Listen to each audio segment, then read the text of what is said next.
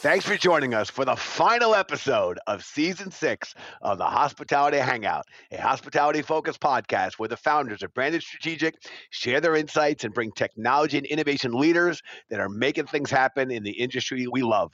My name is Jimmy Frischling, otherwise known as the finance guy. I'd like to introduce my partner, my brother from another mother, Mr. Michael Schatzberg, also known as the restaurant guy. And thanks for that kind introduction, Jimmy. And to all those listening, feel free to call me Shatsy. Together, we are the personalities behind branded strategic hospitality.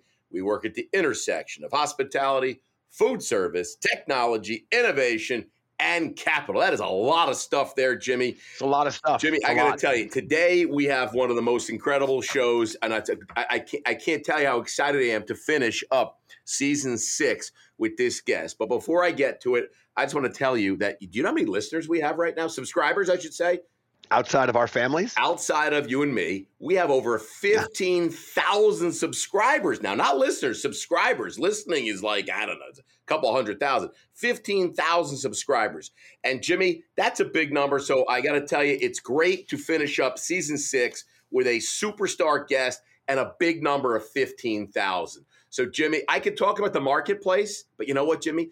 We don't usually get superstar guests like we have today. So, with a guest like this, let's just get into it because I don't know how long we're going to have this guest for. All right, I say we play. So, ladies and gentlemen, children of all ages, we are very excited for today's episode. In season five, episode four, a little flashback, our guest and friend, Mr. Jeff Alexander of Wowbao, asked me during his talking back question if we could have any guest on our podcast, who would it be? I didn't, have to, I didn't have to think. Okay, my answer was none other than the great Mr. Robert Earl. But here's the question I got. If you could have anybody on this podcast, anybody, live or dead, who would it be? Why would it be that person? And what would you ask him or her? That's a really good question. I'm going a living legend, and and I say this with the with the absolute uh, hope and I dare say confidence that we might get him on. I know where you're going with this. It's Mr. Earl. It's uh, Robert it's Rob- Earl. It's Robert Earl from Earl Enterprises. Well, I gotta tell you. Well, he must have been listening, or our producer just did a really good job sending him that clip because our wish has been granted. And I could not be more honored to introduce uh, our friend and guest today, Mr. Robert Earl. Robert has developed and opened hundreds of restaurants from Planet Hollywood to Buca di Beppo, uh, Bertucci's, and Earl of Sandwich, named just a few. Uh, just a few, Jimmy. Just a few. He's We'd opened here for an hour if we kept going. He's opened hotels. He's hosted his own TV program. He even owns a football club.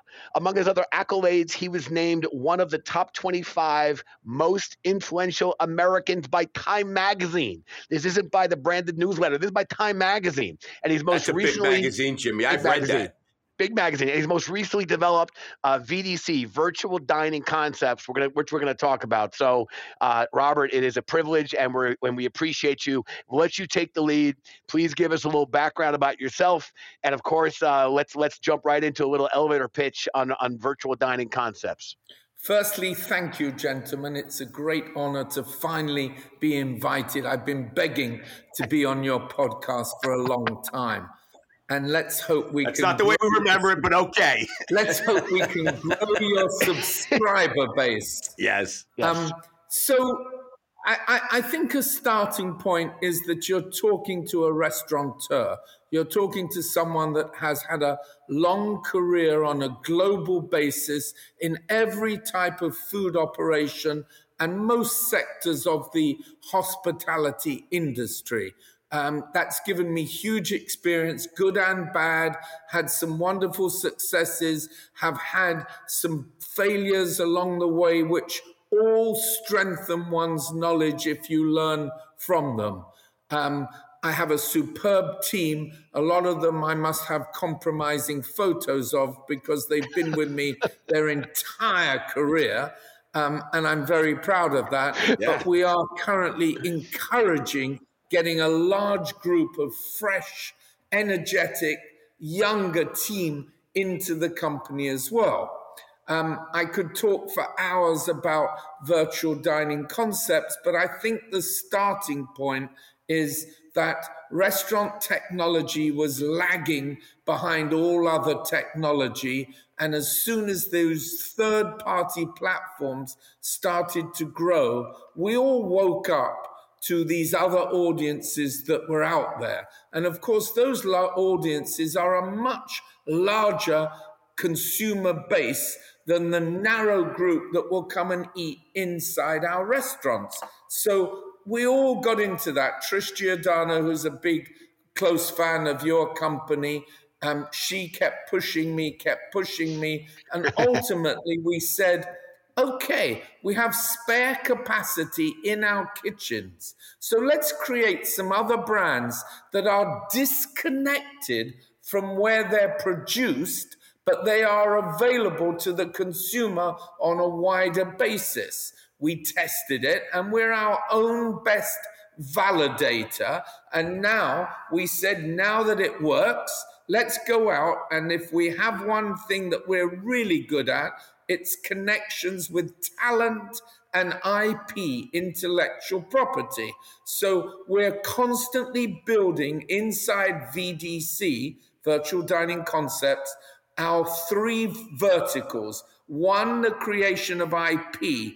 Two, to build a massive kitchen community on a global basis that takes our brand and stay tuned for future announcements not today, but three, a technology company. Clearly, we want to be in well, that me, space. Boom. Well, listen, Robert, thank you for all that, and we're gonna we're gonna get some breaking news out of you today. I know it. But before we take a deeper dive into VDC, Virtual Dining Concepts, let me just ask you, how did you get into the restaurant business? Can you take us back? Can you take us back? How? Why restaurants? You have had an illustrious career. I mean, Planet Hollywood be, would be enough for most people. Just Planet Hollywood. But tell us a little bit about that because I think that's really incredible. Sure. Um, my father, who bless him is nearly 96, was a very famous singer in the United Kingdom. Um, lots of hit records, recording star, and I was always exposed to talent and show business and brands. I had zero talent to perform on stage. I was reluctant. I find that hard to believe. okay, please keep stroking. Um, I was reluctant to go out to work. And as a consequence, I decided that there was a middle ground. How could I find a university, college to you, that had a great course that would benefit me for my future. And I discovered essentially a hospitality department at one university in the United Kingdom. And I had a field day, got into huge trouble, took a few hundred students away for a week from all their classes and used them as my team to cater for a massive pop festival. Um, spent a year in England's number one hotel at the time, the Grosvenor House, sure. working every department, witnessing every scam and dodge un- that are known to mankind. And then um, I worked at the Savoy Hotel as well. And every aspect of it has been brick building. And you don't really realize that until you get a lot later in life. So I'm at that stage now where I call upon all of my experiences that I've had.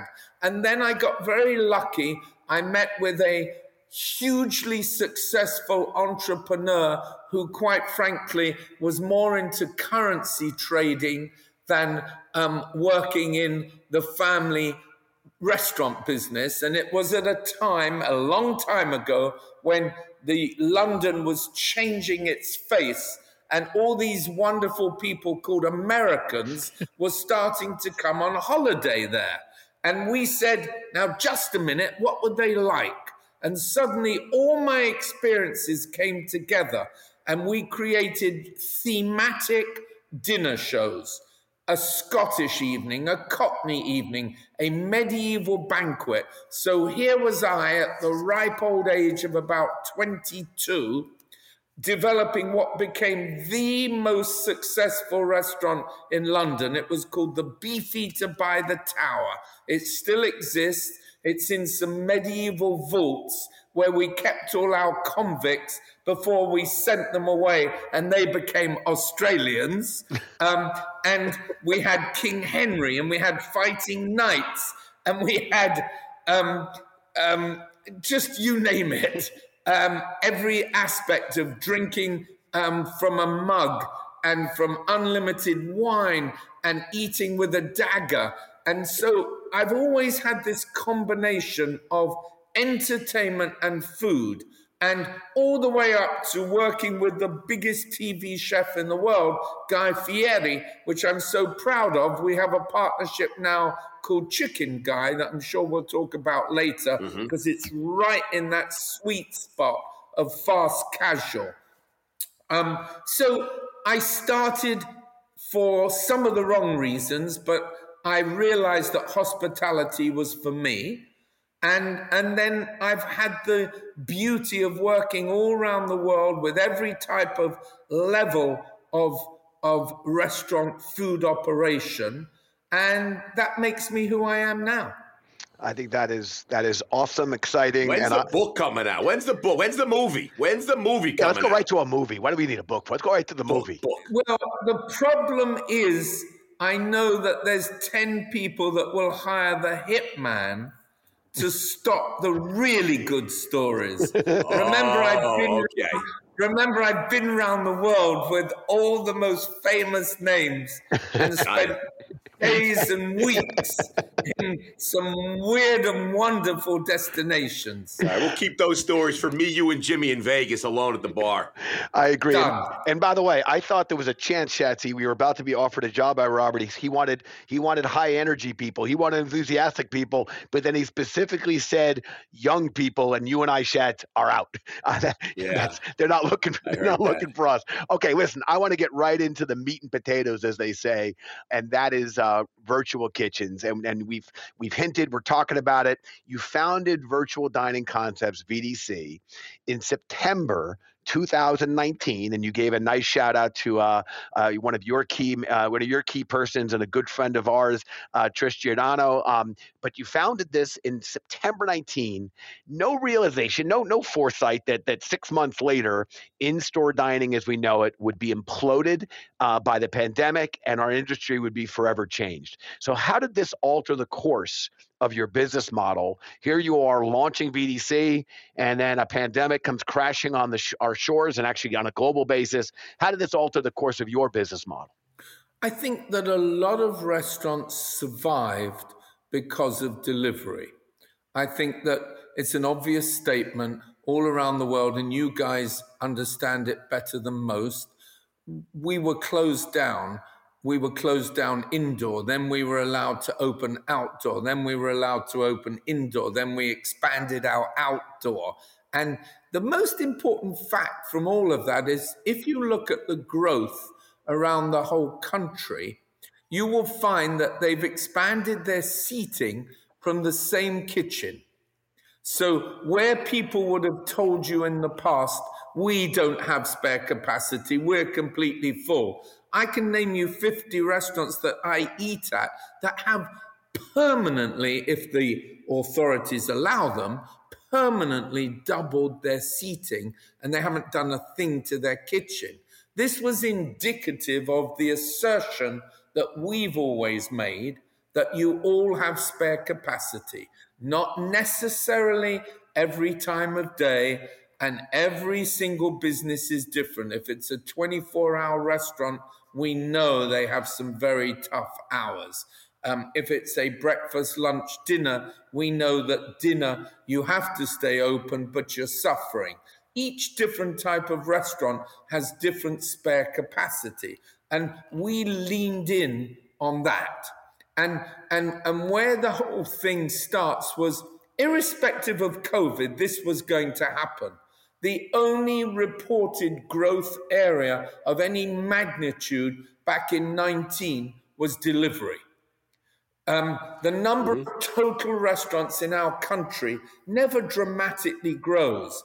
If you look back, there are changes of brand that is inside a space. Now, with the decline in retail, there has been an F&B growth because as a landlord, it's the only thing I can repurpose it for. But generally, if we look at big, big growth, it comes from delivery. And then we have a finite number of existing restaurants that can sell their brand, their bricks and mortar brand through delivery.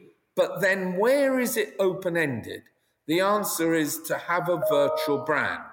And mm-hmm. I am of the firm opinion that this is right at the beginning of its life cycle. Listen, we know that the old days, and, and, and I'll, I'll put myself in the old days of running a restaurant, the only sorts of revenue was in-store dining. That was it. And then, yeah, New York 20 years ago, you know, Jimmy grew up in this in New York City. You know, you'd, you'd call up a pizza place, you'd call up a Chinese restaurant, and and you know, there were a few places in New York City that did delivery. But today, we, we know that's completely changed, as you said. I mean, you've got to be doing delivery. But but and having additional revenue streams for an operator today is a must. It's a must. So what other ways can operators maximize their potential for new business outside of just delivery? I mean, that's what I want to that's what I think you were getting towards and I just wanted to articulate. What other areas outside of delivery? Outside of delivery. Um, when I say that, if I have a restaurant, I and, and I've I've got all my I, I, the only business I have is is coming in, and now I'm doing delivery. And so, what other areas are there? That's that's where the virtual that's where the virtual brands come. Well, the the lowest hanging fruit is when we talk to a restaurant and we identify their equipment, their labor, which corners of the kitchen are quieter than others? Mm-hmm. What SKUs do they have? What produce do they have that has a limited shelf life? And with all of that knowledge as restaurateurs, we come back to those restaurants and say, boy, do we have a brand for you. Mm-hmm. And, and so the virtual scene, I would predict that in very few years, let's say three from now, there will not be a restaurant that doesn't have a virtual brand. And there won't be a consumer that doesn't, with knowledge, say to the server, hey, what virtual brands are coming out of your kitchen? And there won't be a restaurant that will be trying to hide it. And there won't be a restaurant that's not trying to even have these brands that they've previously hidden on as, as a pickup mm-hmm. for obvious reasons, because one of the inhibiting factors that everyone has to live with is the third party platform costs. They have mm-hmm. a place, they're a very important group. I love them, we work with them, but the restaurant, as you know, absorbs the majority of their fee. And when you add that to the tight market we're in, with the higher labor costs, with the higher food costs, which from my hundred years of experience won't go away after the crisis has gone away. There'll be the mm-hmm. new base. It's very costly, and you start to lose consumers because the consumer is weighing up what can I buy from a supermarket how much do I have to pay for the experience at home? You know, when we launched our business uh, about four years ago, we leaned heavily, to your point, on the off-premise uh, omni-channel. Really, and and for us, it started with delivery and improving our offerings. Um, today, to your point, um, we think pickup, takeaway. We think creating a better experience for that for the guest that comes to our our, our venues um, uh, doesn't dine in, but then eh, you know takes you know does the takeaway thing that is so important and the margins are so attractive or more attractive uh, both for the um, for the venue and we know the consumer i think is seeing the benefits of that as well. Um, so i think I, I, do think that is going to be a big uh, play going forward um, is how to make mm-hmm. sure the pickup is as seamless and and, and and and enjoyable as possible. But i want to talk about one of your brands. Um, we've talked about uh, on our show uh, on the on the hospitality hangout we've talked about mr beast burger a few times we had yep. marty hanfield of olo uh, on the episode on, on the podcast, and he talked about uh, Mr. Beast. We had your very own Trish Giordano, um, and she um, highlighted uh, Mr. Beast. And and for our listeners, VDC. How do we get Mr. Beast on? Why do we need Robert? Let's just get Mr. Beast. Am I wrong? This is yeah, the good, problem, Robert, See, right now. This is this is where your fifteen thousand is a little bit of a small number. Um, this this yes. twenty three year old North Carolinian gets a hundred million. Let me repeat that: a hundred million different viewers of his YouTubes. Yep. You've got some growth to catch up. Yeah, I think we got a lot of growth. And by the way, that's and by the way, Robert just he just took my thunder away because I'm going to put a number out. That number is going to seem really small relative to what Robert just shared about his his viewers. But VDC launched in a single weekend 300 Mr. Beast burger locations. I mean, imagine 300 locations opening in a single weekend. I can't open a I, I can't open a store, yeah. one restaurant. And that happened on December 19th. That's the reason. That's the reason that I'm very happy. This is just audio yep. and not video because I've gone grey from that weekend. But um, an interesting story. Another key member of VDC is my 28 year old son. And sometime in the second half of 2019, he came to see us and said, Hey, Dad, I'm really excited. We've signed Mr. Beast. And what um, did you say? I'm not, I know I'm not allowed to swear on the podcast, but I was like, can. Who yeah, the F is that? Here am I with Mariah Carey and Guy Fieri and Tyga the Rapper. And he pats me on the head and says, Don't worry, Dad, you'll see. We were so ill prepared for what happened. That became Mr. the number one app. Okay, TikTok, puh, puh, okay, Mr. Beast number one app. And I, I shouldn't have interrupted you because you're sharing the insights. I was going to say, what's going on and how is Mr. Beast doing today? Sure. And sure. You, and you so, now now you know him. yeah. So just to finish, he is growing day by day in his global reach. And he's allowed us now, for example, this week we opened 40 more in the United Kingdom. We've opened in Taiwan and Dubai and Paris, um, all with him. We're up to 1,600 different kitchens today that are cooking Mr. Beast burgers. It is technically by far the fastest growing restaurant chain in the world. In the world? Well, listen, speaking of TikTok, we've got some breaking news. First of all, Mr. Beast is the fastest growing restaurant in the world. And you heard it here on the Hospitality Hangout live. Now I have some additional breaking news that TikTok this summer, TikTok and Robert Earl and the VDC, Virtual Dining Concepts, will be launching delivery only TikTok restaurants based on virtual TikTok recipes, such as baked feta pasta, twisted bacon and corn ribs. Robert, what can you tell us about this new relationship with TikTok and VDC? Um, still evolving. Or did I say it all? Yeah, it's still evolving. We're still finalizing some aspects of it, but I promise to give it to you first. But um, it's not a breaking news for today. I'm so sorry. oh, okay. You took the thunder. All right, so it wasn't breaking news. Damn it. Damn it. But by the way, Shatsy, as you were as you were reeling off the baked feta pasta and the twisted bacon and corn ribs, I turned around. I was thinking, is this the moment where we're going to get surprised? Because baked feta pasta to me sounds awesome, awesome. But all right, maybe we'll have to. What, we'll have to- twisted bacon corn dogs doesn't sound good. it sounds really good. I just like. I love feta. Kitty, baked feta pasta. Count me in. I can't wait ah. for it to come alive. Stay right, tuned. Stay tuned. Stay tuned. Tuned. All There we right, go. all right. You heard it here today. live on the Hospitality Hangout. we are getting breaking news, but just not today. just not today. Coming soon. Listen, what we love Correct. about virtual kitchens um, is the opportunity, and and you you're you're living it. You're actually leading it. Is the opportunity for innovation, both from the operator as well as the virtual brand. It is endless. What is what is what is it that most excites you about the future of this space? Um, I think it's the unlimited growth. I think it's the opportunity to be creative.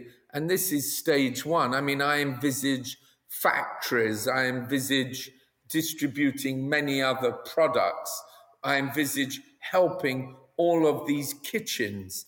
Um, I have this wonderful deal with the Cake Boss, otherwise known as Buddy Valastro, who you should have on the show. Jersey guy, Jersey guy, baby. Yeah, um, I've been out to the house a few times. Oh my God, his wife's cooking to die for. I was there for his birthday about three weeks ago. What a spread! Um, but but what's interesting there is he utilizes his factory. He's got a production facility, and we work together to identify cake slices that are so appropriate for the market. And he produces them, and we get them delivered to all of these kitchen partners. And the kitchen partner literally has to take them from the chiller or ambient and put them into the beautiful Buddy V bag as they are ordered.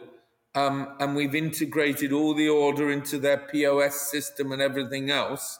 And we are off to the races. This is part of the future where I, the restaurateur, are a distribution point, as you techies would call it, inside the last mile. I love it. And uh, by the way, Shatsy, um, you and I have been to Buddy V's. We went to Oh, his yeah. joint in Vegas. I got to tell you, it was an awesome, awesome experience. Oh, he's got a he's got a bunch. He's got one right here in the city too. He's a Jersey Yep. guy, Jimmy. Jimmy, he's a Jersey guy. Nobody hates Jersey more than you.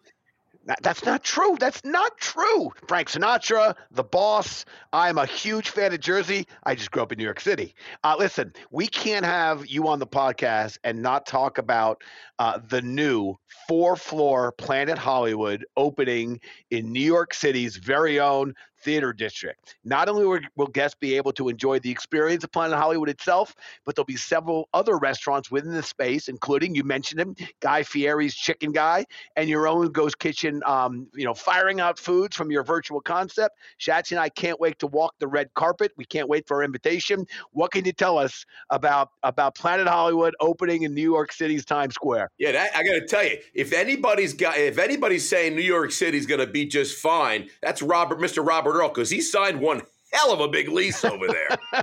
Um, first, I can tell you that you will be the first on the red carpet, probably before the press gets there. But but um, he's Whoa! Look at that, guys! Yes. Because Shatsy, we're he there before the press. No one gets a understood it. picture of us. Um, yeah, he, he gets us into the joint before the press gets there.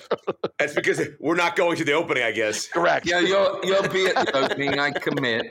Um, so I think it is indicative of our belief that um, post COVID, nowhere comes back more than New York comes back. If New York doesn't come back, the world doesn't come back. It's going to be a different place because, as we now know, several departments in any organization can work from home. It's an important point for all your listeners. But the office Yes. is still necessary, but maybe for less departments. I've got to be able to see my sales and marketing people, but I don't necessarily have to see my IT or finance people. So offices are going to change. They will be smaller, but there'll be more of them as the population goes towards this 8 billion in the world now. Um, there's just going to be more and more growth from this dynamic country that is so creative. And New York will always be the nerve center. We found a space that uh, is on 42nd Street, um, but it also is on the thoroughfare if you're going as a visitor between Fifth Avenue and Times Square. So everyone passes mm-hmm. our door. By having multi operations in the same complex, you are really hedging your bets. So we're operating three different businesses as you described a traditional Planet Hollywood, which will be on two floors, a few hundred seats, with some twists. It'll be a bit more of an art gallery with some unique installations, as well as some of our $50 million collection. Um, you heard that number, guys, if you're bidding. And then um, on, t- on, on, on top of that, our expansion of Chicken Guy is just awesome. Guy Fieri is the best. He created a really unique concept in a very, very popular sector. Chicken is the protein of choice for America now because it's perceived to be slightly healthier than beef. Guy's cooking process and his secret marinades and his secret spices and seasonings separate him. And to have a chef inspired fast casual is a little bit of a different position. Um, and then the third concept is a VDC operation that will be a pickup to go operation, just like you defined, what we would call curbside. And then additionally, mm-hmm. from the back of the building, it will be there for all the car fleets to pick up from all of our great third party partners as well as our own consumer direct. And it will be a test kitchen. It will be one that we're constantly changing brands. And at any one time, we have some fantastic brands coming. We haven't yet formally um, announced Steve Harvey. Steve Harvey has worked with us on an awesome brand. I asked him about his own eating. Is that breaking news? Is yes. that breaking news? Yes. Steve Harvey, VDC, yes. breaking news. Hello, everybody. And yes, um, I asked Steve about his personal food tastes, and he basically said, "I like to eat healthy, but then some days I like to be more indulgent." So we came up with a concept with him where you can have the proteins in a clean manner in a bowl, or you can have them in my normal way of eating, more decadent, with the sauces, with the bun, with the carbs that go with it. And we have the most wonderful name because, as you know, he is constantly on the air with a great TV show that you both grew up with called Family Feud. And so this, Oh, Jimmy, that's Jimmy's loves Family Feud. Love so, Family Feud. So this brand is called Steve Harvey's Family Food. By the way, shots, that's legitimately, that's legitimately breaking news. That's a gift that was just given to us, man. Hold on. Holy Hold on. I got, I got CNBC another line. They want to know what, what I got what's people going calling. On. My phone is blowing up right blowing now. Up. Steve Harvey's family, family food. Food. Wait for it. Mic drop. Hello. that is awesome. I love it. By the way, we actually already referenced Family Feud earlier. It, we've been visiting him in Atlanta, going on the studio set with him, and he's been having tastings, and we're rather excited by our extensions into beverage. Wow. By the way, by the way, Shatsy, Steve Harvey makes us look lazy. I think we work hard. That's one of the hardest working men in show business. I got to tell you. Yeah, him and Ryan Seacrest, man, they're just they they're always on something. Always right? on. They work, man. Dude. Those guys are working. Yeah. All right, that was awesome. Listen, so Rob, guys. Yes, sir. Guys, get this. The beverage is called the Harvey Palmer. Oh, the Harvey Palmer. Another one. I love it. Harvey Palmer. So Chat, we've you can't take, go ahead, Chat. Family This food. Family food. And Harvey the Palmer. Harvey Palmer. Are you kidding me? I love it. Oh Well, I got to tell you, I can't wait for that. But I can't wait for this. This is unbelievable. This is breaking news. This is legitimately breaking news. I got to tell you, this is good fun. Listen, uh, Robert, while we started this podcast because we love bringing guests on and we love asking the questions, we learned along the way that sometimes our guests and friends have questions for us. So we created Talking Back. We offer our guests the opportunity to take the mic. As I like to say, nothing is off the table. So, Robert, uh, the microphone is yours, sir. Um, I've got to know you over the last year or so. I think that you're doing a great job. I think you're building a super company. I think you're very approachable. You stay attuned. And believe it or not, I'm an avid reader of your weekend updates. Um, as your company continues to grow, how do you two plan to keep that same personal connection with everyone? That is a great question. That's a great question. Chatsy, would you like to take a shot? I you want me to jump I mean, in? I, I, I'm gonna. I, I- the short answer for me is I got to be honest with you. Like for me, the hospitality as the restaurant guy, it's in my blood. So keeping it personal and and talking to people and breaking bread and having drinks and meeting people, that is innate to me. I love doing it. I I I enjoy what we're building here. And one thing I love about it is that I get to go to all the trade shows, get to go out for dinner, get to meet everybody, get to see everybody in our restaurants. I, I continue to really enjoy uh, that part of the business um, of, of the interacting with our partners on the tech side, the innovation side, uh, on the investment side, everyone and bringing everybody together and really, uh, and, and I don't see that changing. And if that ever changes, I wouldn't be happy. So I am not stopping what I continue to love to do, which is interacting and being with folks. I uh, I agree with you, Shatsy, and and actually I'll only add, um, you know, for me, I've had I've had two um, kind of careers. Um, I've I've had every job in front of the kitchen as a much younger uh, person, um, and then I moved into the world of uh, financial and capital markets and investment management. And I feel this this, these last four years have been the merging of these two interests. Um, hospitality, as Shatsy said, is is kind of part of uh, our, our DNA um, and and now I get to uh, bring them, you know, hopefully a uh, a good stewardship of capital um, for the folks that are supporting us. To your question about how do we maintain that as we grow, I think one of the things we've been leaning in on is how do we do more with the very companies and the very people that we've been fortunate enough to meet. So while we cast a wide net when we launched the business, I do find that you know, for example, there are companies we've made a myriad of follow-on investments. There are companies we met that we're now working much closer with.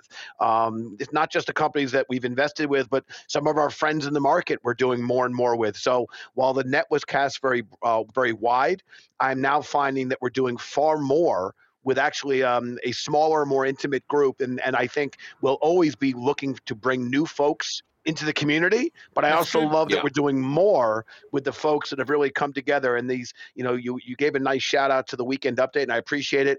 I end every one of those updates with it takes a village. And we really believe that if you're going to have the, the the the confidence or the nerve to think you could take a young company and help it succeed and grow you're going to need a lot of friends. You're going to need a really good community to help get that done. So i i, I aspire to maintain the energy and the passion um, and we can check back um, as we continue to evolve and see if we've done just that. But thank you for the very kind words on what we've done thus far, and uh, and we'll have you back on the show, and you could tell us if we've maintained uh, that enthusiasm and and authentic, uh, uh, being authentic as we approach this industry. Robert and Jimmy, I have a question for you. We're going to ask you which came first because we're talking a lot about hospitality, we're talking about technology, we're talking about slow to embrace technology. So I'm going to ask you which came first, the clothing iron or the waffle iron? Ooh, Clothing iron or the waffling iron? The clothing iron. Jimbo, do, would you care to take I a guess? I just don't have the uh, the nerve or confidence to disagree with Mr. Earl, so I'm going the clothing iron came first. I gotta tell you, you know, everybody would have thought the clothing iron, right? But no, the Oh. waffle iron was created in 1869 by Mr. Cornelius Swartwout of Troy, New York. He was thinking waffles for his kids. He knew how much everyone loves waffles. The clothing iron, because nobody wants to iron clothes, was not till 13 years later when Mr. Henry Seely patented the electric flat iron in 1882. By the way, patent number 259054. I So it was a waffle iron. I dispute that. Uh, you know, I googled it. I googled it and googled it again. But uh, I will. I will make a note that we have a Dude. dispute. Julie, our producer, you will never, have to uh, you verify. never said, you never said electric. Ah. I can show you. I can show you back Ah. in medieval England time. It's very true. You Oh. didn't say electric. Ju- up, you, You- are right, sir. Yeah, you are right. We didn't say elect Julie. We did not say electric This- waffle iron. Yeah, you got to figure the one the iron. They were probably taking a piece of rock Yes. and putting it on, on a Yes. fire and sticking it on know a if it was a guy's rock. shirt back in like it was a rock, but it was definitely a piece of steel with a flat side, heated.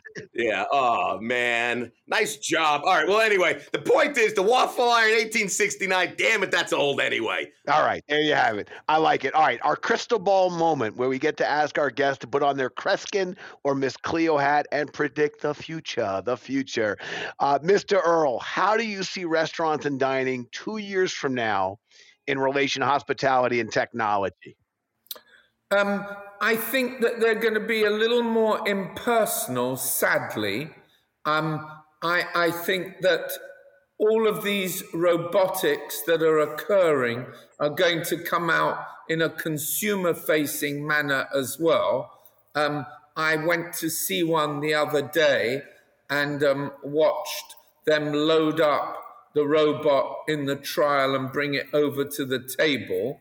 Um, so I think that whilst we're going to have perhaps more efficient, speedier operation, that we're going to lose a lot of the personal interaction because people don't want to work in our tough industry because the restaurateurs are being asked to pay money that they can't afford whilst keeping the prices at a competitive level. I think that technology is going to be there to make it more efficient, but I think quite a bit more impersonal. And it's something that we we need to be um, um, aware of. Um, I, I think that there's going to be a continuation of more different foods aggregated in a way for us to experience them instead of us being segmented and just going to a steakhouse or just doing that. Or in the delivery case, we are planning that all of our brands will be on an aggregator app. And for example, I'm doing a project in the Valley in LA, which I'm rather excited about. Oh my God, more breaking news for you. And, um, and um, there will be 20 to 24 different food operations that you can go and pick from in a food hall. Oh, But the people that live in the neighboring area, it is our intention that rather like Instacart, you can choose from all 24 and you will do it as one aggregated order. right. Makes perfect sense. So, so, so the family can doesn't have to fight over what they're going to eat tonight. Everybody could get what makes them happy from that one app and aggregate Exactly. everything. Yep, makes perfect sense. I like it. Chachi, I think this episode was so good. We could just stop right now. I mean, there's nothing left to talk about, right? I mean, we're done. Are we, are we done? listen. We got a lot of breaking news, but let me tell you, the greatest part of the whole the whole podcast is the branded quickfire. Robert, I'm going to ask you five lightning round questions. Just whatever comes to your mind. First thing, I hope I don't get you in trouble. Are you ready? Yes. Favorite celebrity to have dinner with? Um, you can't say Jimmy. You can't say Jimmy. Um, Jason Statham, Arnold Schwarzenegger, Ooh. Sylvester Stallone. Ah, you see how politically correct he was there, Jimmy? Good muscle, that, by the way. That's a strong table. Right. Literally. That's a strong table. Generally a strong table. Where are you getting dinner from tonight, Mr. Earl? Tonight, I it's Tuesday night. I'm having unlimited steak. Probably, um, I'll probably demolish a tomahawk oh. that the two of you couldn't eat. I gotta tell you, I'm loving the tomahawk. By the way, favorite food city in the world? Very difficult question. Um, I love going to Paris um, because the amount of work that goes into every dish is so complex. Um, however, um, I would tell you that Miami is on fire. You've never seen so many yes. great restaurants open in one city. The variety, the different cuisines, and a big shout out to a young group that's become very big in New York called Major. Um, they are mm-hmm. really taking over now in Miami. Yep. And um, I ate in three of their places in the last three weeks.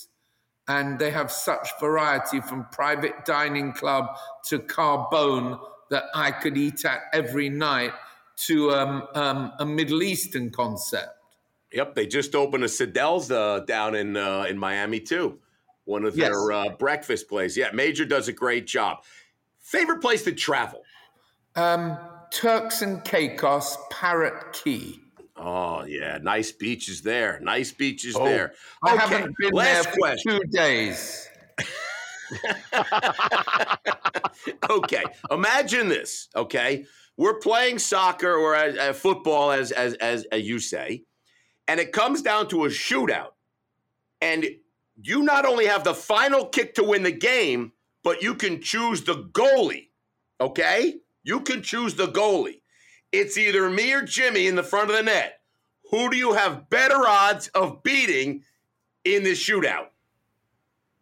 You pick the goalie, me or Jimmy. Interesting question. It's an interesting question. Um, Jimmy is trying to present himself on screen as being a great athlete.